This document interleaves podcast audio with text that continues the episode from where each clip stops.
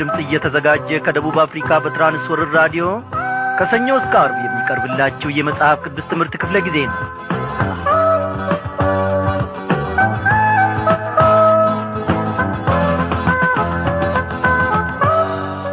በጌታ የተወደዳችሁ ክብሯን አድማጮቼ እንደምን አመሻችሁ።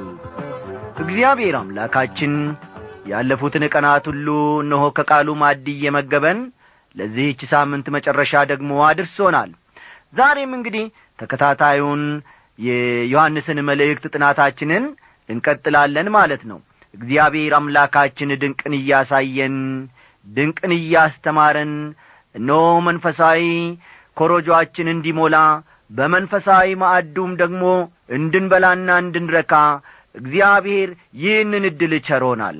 አዎ ምን አጉሎብን በእውነት እላለሁ በዓለም ውስጥ ከምናገኘው ብዙ ግሳንግስ ይልቅ በዓለም ውስጥ ይበጀናል ይጠቅመናል ብለን ከምናስበው ትልቅ ነገር ይህ የእግዚአብሔር ቃል ከሁሉም ነገር ይልቅ ይጠበባል።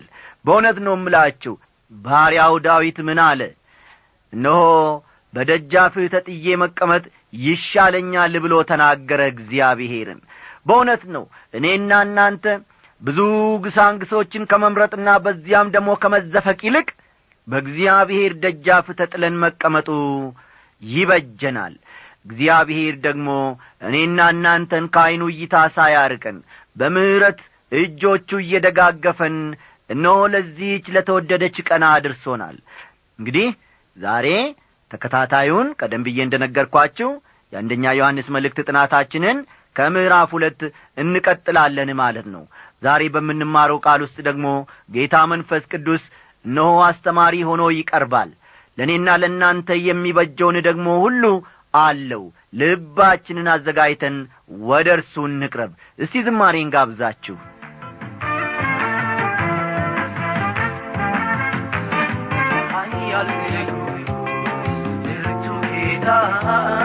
ቢያንገለግል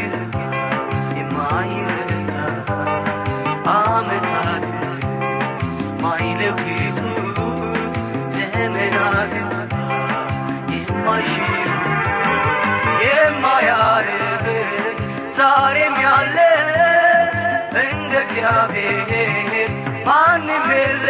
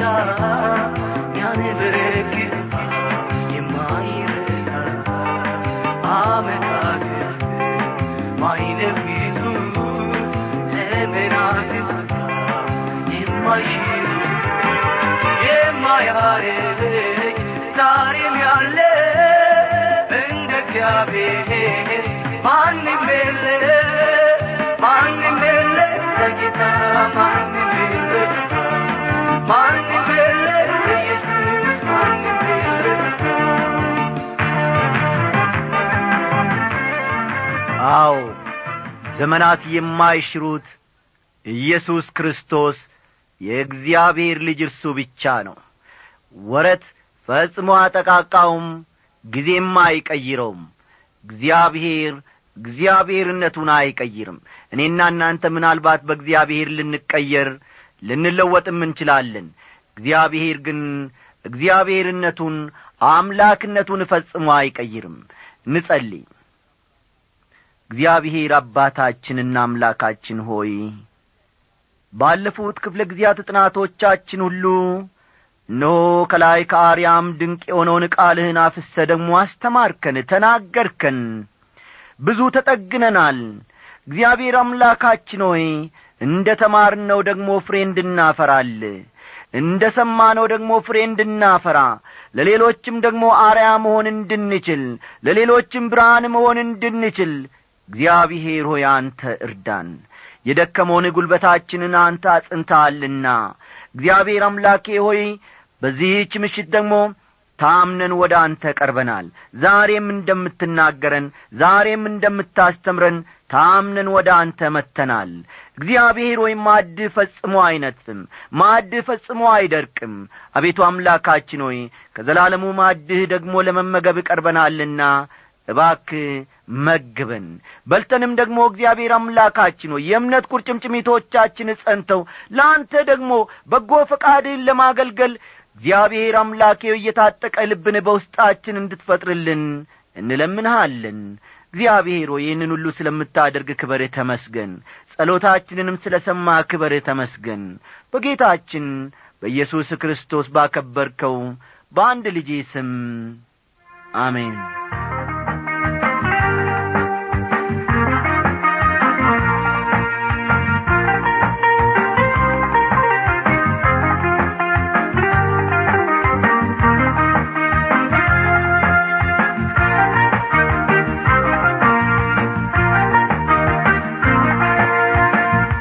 አድማጮች ከአንደኛ ዮሐንስ ምዕራፍ ሁለት ክርስቶስ ጠበቃችን ስለ መሆኑ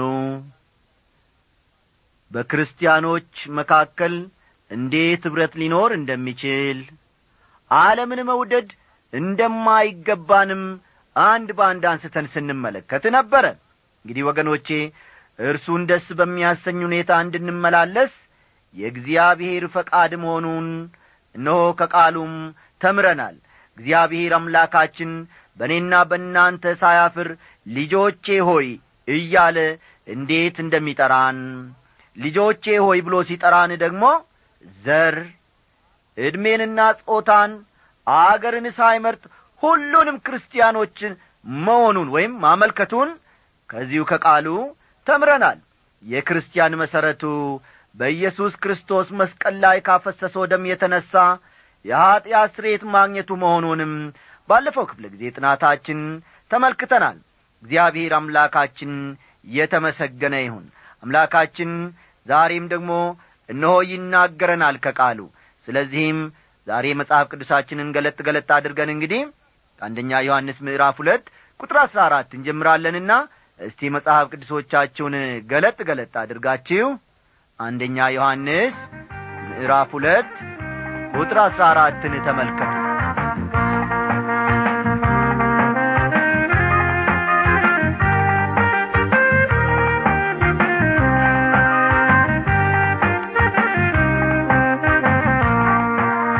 ዮሐንስ አባቶች እያለ በቃሉ ውስጥ ይጠቅሳል። አባቶች የተባሉት ጌታ ኢየሱስ ክርስቶስን ለዘመናት ሲከተሉ የነበሩና በአሁኑ ጊዜ በመንፈሳዊ ሕይወታቸው ያደጉ አማኞች ናቸው። እነዚህን ለማመልከት ነው። ልብ በሉ። ዮሐንስ በቁጥር አሥራ ሦስት መጀመሪያም ላይ እንደምንመለከተው እንዲሁም በቁጥር አሥራ አራት ላይ አባቶች ሆይ በማለት ይጀምራል። እንግዲህ አባቶች የተባሉት ጌታ ኢየሱስ ክርስቶስን ለዘመናት ሲከተሉ የነበሩና ለዘመናት ሲከተሉ የነበሩና በአሁኑ ጊዜ በመንፈሳዊ ሕይወታቸው ያደጉ አማኞችን ሲያመለክት ነው። እስቲ ወደ ቁጥር አሥራ አራት ሄደን ቃሉን እናንብብ። አባቶች ሆይ ከመጀመሪያ የነበረውን አውቃችኋልና ጽፍላችኋለሁ። ጐበዞች ሆይ ብርቶች ስለ ሆናችሁ የእግዚአብሔርም ቃል በእናንተ ስለሚኖር ክፉንም ስላሸነፋችሁ እጽፍላችኋለሁ ይላል። አሁንም ዮሐንስ ቀደም ብለን እንዳየነው አባቶች ሆይ በማለት ንግግሩን ወይም ጽሑፉን ይጀምራል። ከመጀመሪያ የነበረውን አውቃችኋልና ምን አደርግላችኋለሁ ይላችኋል? እጽፍላችኋለሁ ይላችኋል። በፊልጵስዩስ መልእክቱ ሐዋርያው ጳውሎስ እርሱንና የትንሣኤውን ኀይል እንዳውቅ በመከራውም እንድካፈል ቢሆንልኝ በሞቱ እንድመስለው እመኛለሁ ይላል። ፊልጵስዩስ ምዕራፍ ሦስት ቁጥር አስርን ተመልከቱ። ፊልጵስዩስ ሦስት ቁጥር አስር አንድን ክርስቲያን አባት የሚያደርገው ክርስቶስን በሚገባ ማወቁ እንጂ በቤተ ክርስቲያን አባልነት ዘመኑ ዕድሜ መቁጠሩ አይደለም። አንድ ሰው በቤተ ክርስቲያን ውስጥ ሰላሳ አርባ ሀያ አምስት ሀያ ሦስት አስራ አምስትና አስራ አንድ ዓመትም መቆየት ይችላል። ክርስቶስን በሚገባ ካላወቀ በክርስትና ሕይወቱ ክርስቶስን መስሎ ደግሞ ካልተመላለሰ ፈጽሞ አባት የሚያሰኝ ማዕረግ አያሰጠውም ማለት ነው። ለመሆኑ አንድን ሰው ክርስቲያን መሆኑን የምናውቀው እንዴት ነው ትሉ ይሆናል አይደለም እንዴ? ብዙ ጊዜ እንዲህ ዐይነት ጥያቄ ሊነሣ ይችላል። አንድን ሰው ክርስቲያን መሆኑን የምናውቀው እንዴት ነው? ዕለት በዕለት ከእርሱ ጋር በመሆንና ጊዜን ከእርሱ ጋር በማሳለፍ ነው። ከማንም ሰው በላይ ባለቤቴ እኔን ታውቀኛለች ብዬ አስባለሁ። እውነቴን ነው የምላችሁ። እኔም ብሆን ከማንም ይልቅ ባለቤቴን አውቃታለሁ ለጌታ ያላትን ፍቅር ጥልቀቱን ወርዱንና ስፋቱን እነሆኔ እረዳለሁ። እርሷም እንዲሁ እኔን ትረዳኛለች ብዬ አምናለሁ። ለመቀራረብና ለመተዋወቃችን ዋናው ምክንያት ደግሞ አብረን መኖራችን ነው። ቀጥሎ ደግሞ ዮሐንስ ጎበዞች ሆይ ብርቶች ስለሆናችሁ የእግዚአብሔርም ቃል በእናንተ ስለሚኖር ይላል። በዚሁ በቁጥር አሥራ አራት ውስጥ ተመልከቱ አገኛችሁ አይደን ጎበዞች ሆይ ብርቶች ስለሆናችሁ የእግዚአብሔርም ቃል በእናንተ ስለሚኖር ክፉንም ስላሸነፋችሁ እጽፍላችኋለሁ ይላቸዋል እነዚህ ወገኖች ክፉን ማሸነፍ የቻሉት እንዴት እንደሆነ ሚስጥሩን ሲያመለክት የእግዚአብሔር ቃል በእናንተ ስለሚኖር ነው ይላል። እንዴት ደስ የሚያሰኝ ቃል ነው! አስተዋላችሁ ክፉን ማሸነፍ የቻሉት ሚስጥሩን ሲያመለክት ምን አለ? የእግዚአብሔር ቃል በእናንተ ስለሚኖር ነው ይላቸዋል። ውድ አድማጮቼ እኔና እናንተስ ክፉን ማሸነፍ የምንችለው በምን ይመስላችኋል? ጅምናስቲክ በመሥራታችን ነው? ብዙ መጽሐፍ በማንበባችን ነው? ኮሌጅ በመዝለቃችን ነው? ወይንስ የተለያዩ ዲፕሎማዎችና ዲግሪዎችን በመያዛችን ነው። እኔና እናንተ ክፉን ማሸነፍ የምንችለው በእግዚአብሔር ቃልና በእግዚአብሔር ቃል ብቻ ነው። ሌላ ምንም ድርድር ወይም ምንም የምንጨምረው የምንቀንስለትም ነገር የለም። አንድ ክርስቲያን ክፉን ማሸነፍ የሚችለው ዲያብሎስን ማሸነፍ የሚችለው ዓለምን መርታትና ማሸነፍ የሚችለው በእግዚአብሔር ቃል ብቻ ነው ኤፌሶን ምዕራፍ ስድስት የክርስቲያን ጦር ዕቃዎችን ዝርዝር አስፍሮልናል። ከእነዚህ የጦር ዕቃዎች አንዱ የመንፈስ ሴፍ የተባለው የእግዚአብሔር ቃል ነው። ኤፌሶን ምዕራፍ ስድስት ቁጥር አሥራ ሰባትን ተመልከቱ። ኤፌሶን ስድስት ቁጥር አሥራ ሰባት ዲያብሎስ በሚያመጣው ጥቃት ድሉ የእናንተ እንዲሆን ወገኖቼ ትፈልጋላችሁን እንግዲያውስ የእግዚአብሔር ቃል በሙላት ይኑርባችሁ። እውነቴን ነው የምለው። አዎ ዲያብሎስ የሚያመጣውን ጥቃትና ፈተና ለማሸነፍ ምንጊዜም ቢሆን የእግዚአብሔር ቃል በሙላት እንዲኖርብን ያስፈልጋል። ብዙ ክርስቲያኖች በዚህ ዓለም ኀጢአት በቀላሉ የሚጠመዱትና የሚወድቁት የእግዚአብሔርን ቃል ስለማያጠኑ ነው። አዎ በቀን ሦስቴ እኮ እንመገባለን። ቁርስ በልተን ምሳ እንላለን። ምሳ በልተን አንዳንዶቻችን ደግሞ መክሰስ እንላለን። መክሰስ በልተን እራት እንላለን። እንዲያውም ወደ አራት ገባን ማለት ነው። አካላዊ ጥንካሬ እንዲኖረን ምግብ ለሰውነታችን አስፈላጊ ነው። ስለዚህም ደግሞ በመንፈሳዊ ሕይወታችን እንዲሁ እንድንበረታና እንድንጐለብት መንፈሳዊ ምግብ ያስፈልገናል። ያም የእግዚአብሔር ቃል ነው ወዳጆቼ። በመቀጠል ደግሞ ዮሐንስ ዓለምን መውደድ እንደማይገባን ያሳስበናል። ይህ ክፍል ባመዛኙ እስካሁን ከተመለከትነው ይለያል። ያም ሆኖ ግን በመሠረተ ሐሳብ ደረጃ ዮሐንስ ሲናገር ከነበረው ሐሳብ ጋር ተመሳሳይነት አለው። የእግዚአብሔር ልጆች መሆናችን የሚታወቀው ስንወደውና ትእዛዙን ስንጠብቅ እንደሆነም ነግሮናል። ቆየት ብሎ ደግሞ ዮሐንስ ትእዛዞቹ ከባዶች እንዳልሆኑ ይናገራል። የሚናገረው ስለ አስሩ ትእዛዞች ሳይሆን ስለ ክርስቶስ ትእዛዞች እንደሆነም ቀደም ብለን ተመልክተናል።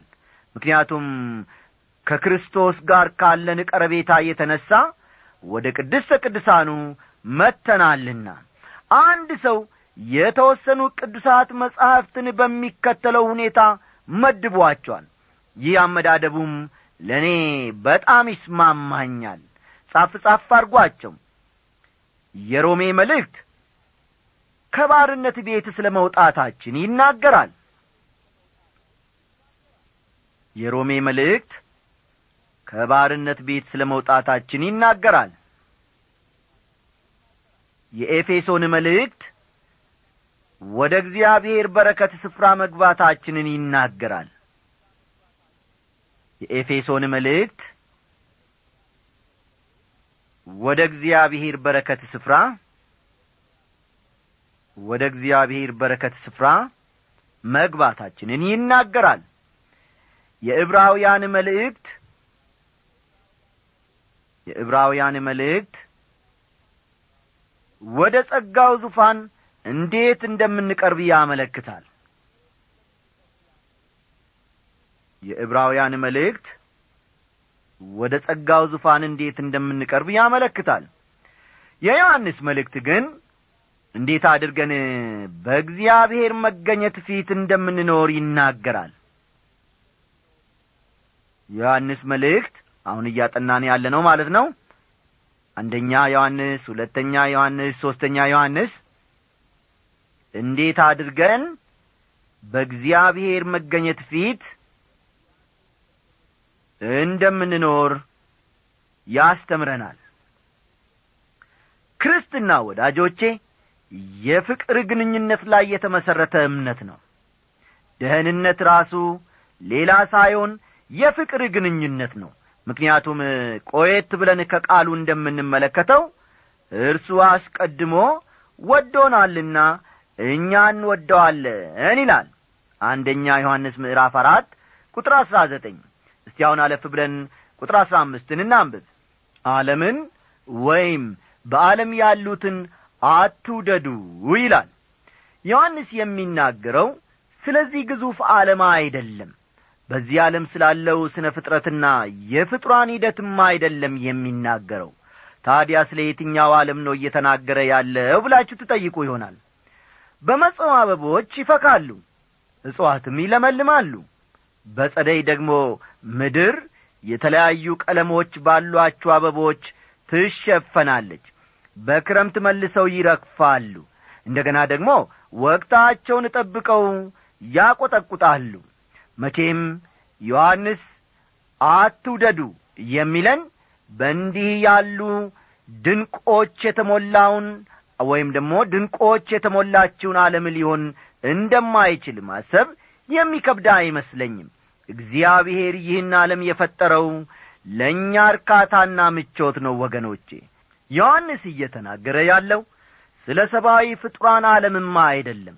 ምክንያቱም መጽሐፍ ቅዱስ እግዚአብሔር አንድያ ልጁን እስኪሰጥ ድረስ ዓለሙን እንዲወዷልና ይላል።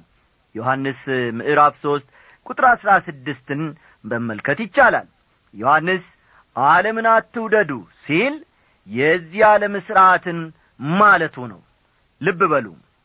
ዮሐንስ ዓለምን አትውደዱ ሲል የዚህ ዓለም ሥርዓትን ማመልከቱ ነው።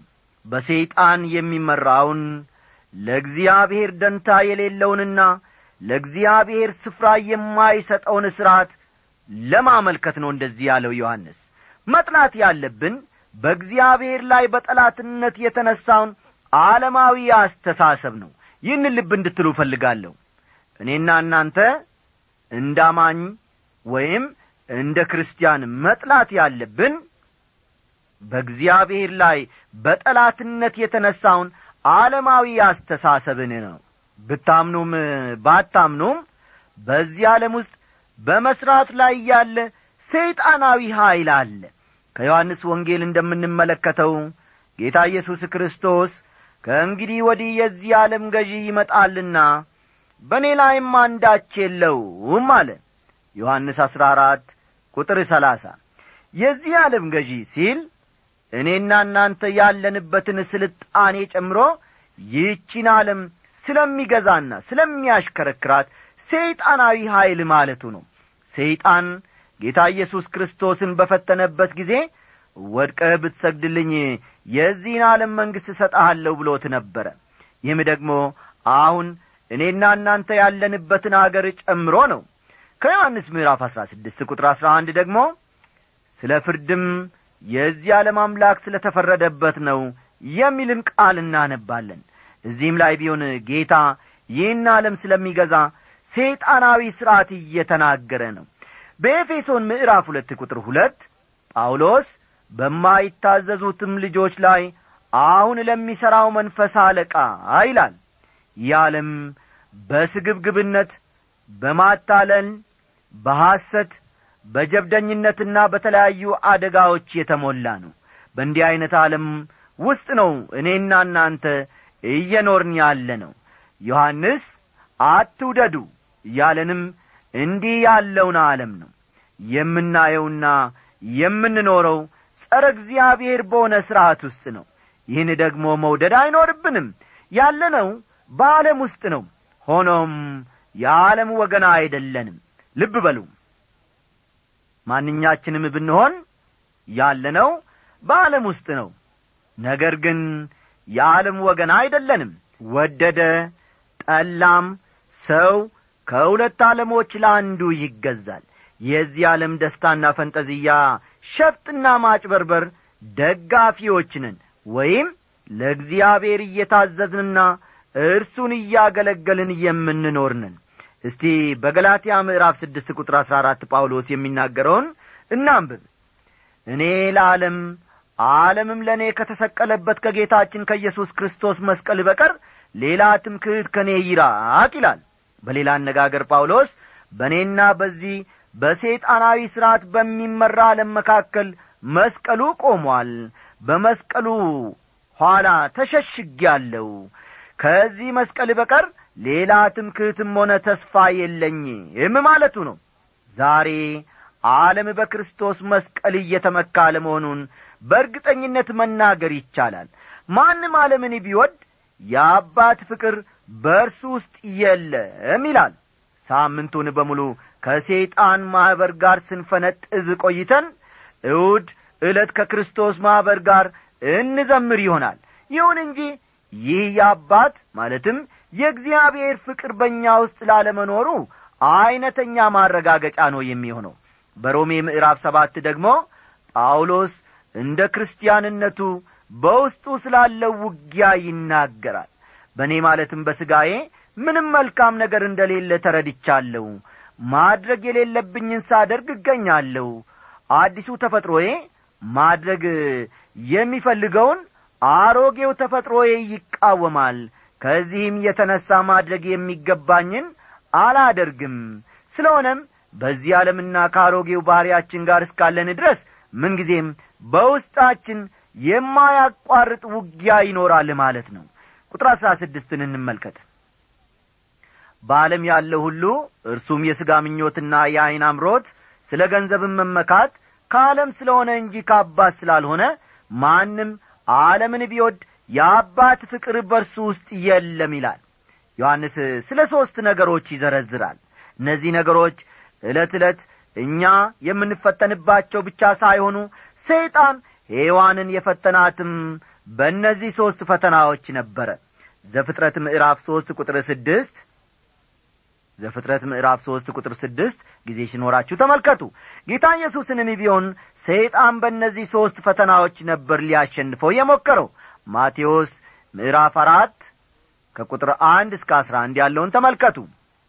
ማቴዎስ ምዕራፍ አራት ከቁጥር አንድ እስከ አስራ አንድ ከእነዚህ ሦስቱ ፈተናዎች እስቲ የመጀመሪያውን እንጥቀስ።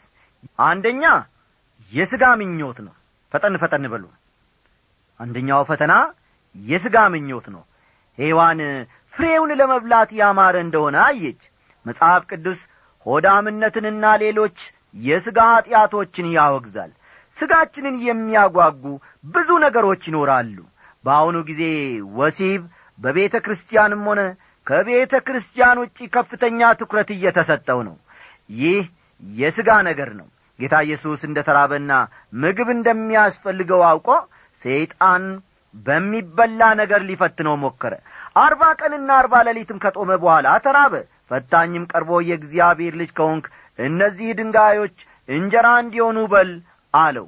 ማቴዎስ አራት ከቁጥር ሁለት እስከ ሦስት ያለውን ተመልከቱ። ጌታ ያንን ማድረግ ይችል ነበረ ነገር ግን አላደረገም። እኔና እናንተም የምንፈተነው የሥጋ በሆነ ነገር ነው በመሠረቱ ለፈተናው መንበርከክ እንጂ መፈተን በራሱ ኀጢአት አይደለም። ማንኛውም የሥጋ ፈተና ከዚህ አይወጣም። በዚህ ውስጥና በዚህ ዙሪያ ነው የሚሽከረከረው። ሁለተኛው ፈተና ደግሞ የዐይን አምሮት ነው። የዐይን አምሮት ሁለተኛው ፈተና ነው። ሔዋን ፍሬው ለዐይን ያማረ ዐይንን የሚማርክ እንደሆነ አየች ይላል ለጌታ ኢየሱስም ቢሆን ሰይጣን የዓለምን መንግሥታትና ክብራቸውን ሁሉ እንዳሳየው አትዘንጉ ወገኖቼ። ዓለም ብዙ የሚያማምሩ ዐይንና ስሜትን የሚማርኩ ነገሮች ሞልተዋታል። ሦስተኛው ደግሞ ፈተና ስለ ሕይወት መመካት ነው። ፈጠን ፈጠን በሉ። ስለ ሕይወት መመካት ነው። ሔዋን ፍሬው ለጥበብ መልካም እንደሆነ አየች። ብዙዎች በቤተሰቦቻቸው ይመካሉ አንዳንዶች በዘራቸው ይመካሉ ጀርመኖችን ያታለላቸውም ይኸው ነበር ወገኖቼ። ሌሎች ደግሞ በቋንቋቸው ይመካሉ። የምንመካበት በዚህ ዓለም ብዙ ብዙ ነገሮች አሉ በሥጋ ዐይን ሲታዩ። ከሌላው ሕዝብ የተሻልን ከሌላው ወገን የበለጥንነን በማለት ጀርመኖች አሰቡ። በመሠረቱ ይህ ስለ ሕይወት መመካት ነው። አንዳንዶች ደግሞ ከሌሎች የተለዩ ቅዱሳን እንደሆኑ ያስባሉ።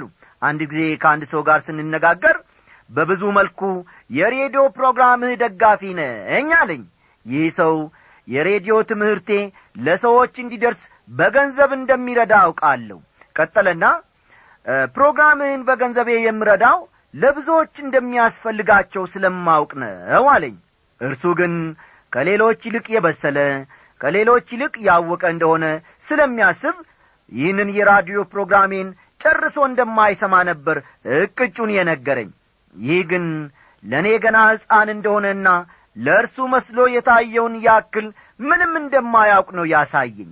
ሰይጣን ጌታ ኢየሱስ ክርስቶስን ወደ ቤተ መቅደሱ ጫፍ አወጣውና ብዙዎች አይተው ታላቅነትህን እንዲመሰክሩልህ እስቲ ራስህን ከዚህ ወደ ታች ጣለው ሲል ተናገረው። እኔና እናንተ ብንሆን ኖረው ሰዎች ትልቅነታችንን ጉብዝናችንን እንዲያዩልንና እንዲያደንቁን እንደዚህ እናደርግ ነበር የሰዎችን ትኩረት ለመሳብ የማናደርገው የማንሆነው ነገር ፈጽሞ የለም።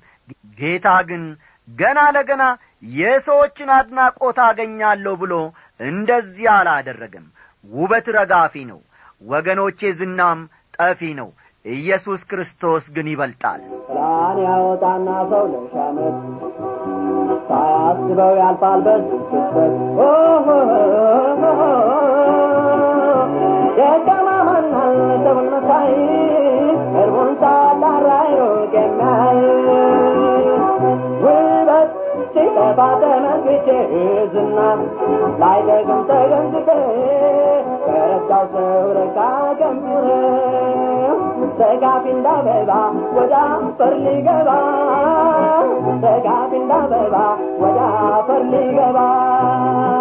ተጋፊ እንዳበባ ወደ አፈር ሊገባ ተጋፊ እንዳበባ ወደ አፈር ሊገባ ተጋፊ እንዳበባ ወደ አፈር ሊገባ ተጋፊ እንዳበባ ወደ አፈር ሊገባ ተጋፊ እንዳበባ ወደ አፈር ሊገባ